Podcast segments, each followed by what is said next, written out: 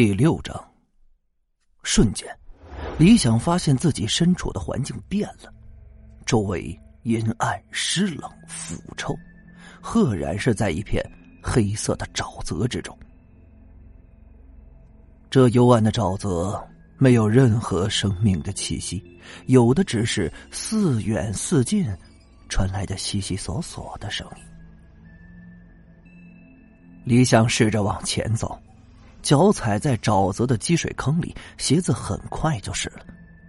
但是，他现在管不了这么多，他只想着离开这个鬼地方，一直往前走。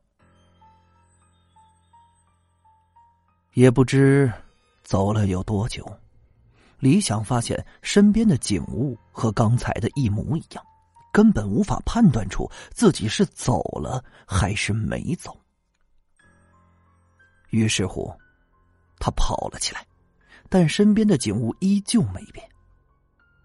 就在李想慌神的当头，前面忽然出现了一个白影，白影在他的眼里慢慢变大，竟是一个人，一个身着白衣服的女人。她低着头，那长长的黑色头发完全遮住了脸庞。在这样的环境里，显得阴森而恐怖。你、你、你是谁？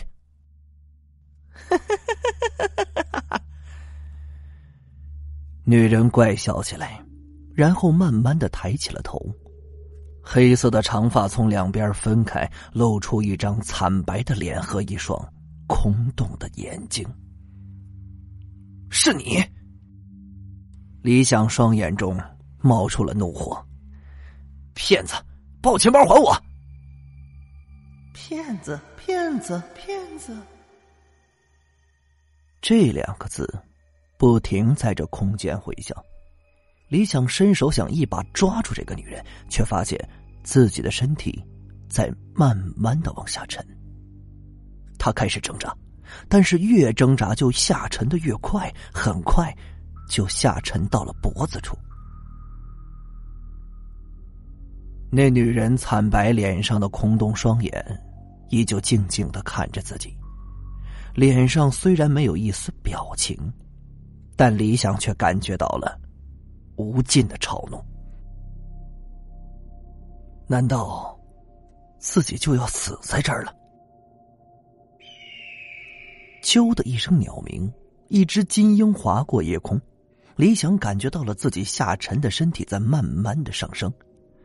一只很大的金鹰双脚抓住了自己的肩膀，在被金鹰带离地面那一刻，李想的身子忽然又停顿了下来。原来是女鬼的手抓住了自己的脚踝。金鹰在上面拉，女鬼在下面拽。李想感觉自己的身子都快要撕裂了，疼的大叫出了声。然后啊。在撕裂般的痛苦中，晕厥了过去。慢慢睁开了眼睛，只觉得头有些疼，眼角余光扫视了一眼周围，发现自己身处在一间小屋之内，躺在一张床上。李想试着动了动身子，还好，并没什么大问题。从床上起来，肚子有些饿了，走到窗边往外望。这外面貌似是个院子，绿树成荫，一些叫不出名字的花开得正艳，一片鸟语花香的景象。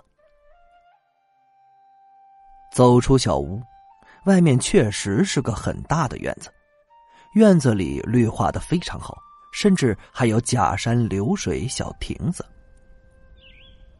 不过，吸引理想的并不是这些东西，而是一个练剑的人。具体来说，是一个练剑的女孩那动作轻柔婉转，灵动至极，就连理想这种对剑术毫无研究的人也能看出来，这女孩剑术绝对高超。看似轻柔，内带刚劲。动作行云流水，丝毫没有拖泥带水的感觉。此时，那女孩耍了一个剑花，然后做了一个收拾，宝剑反握于身后，双脚收合，微风轻拂，衣袂飘飘。这当真呢，有如九天仙女下凡尘，有一种不食人间烟火的味道。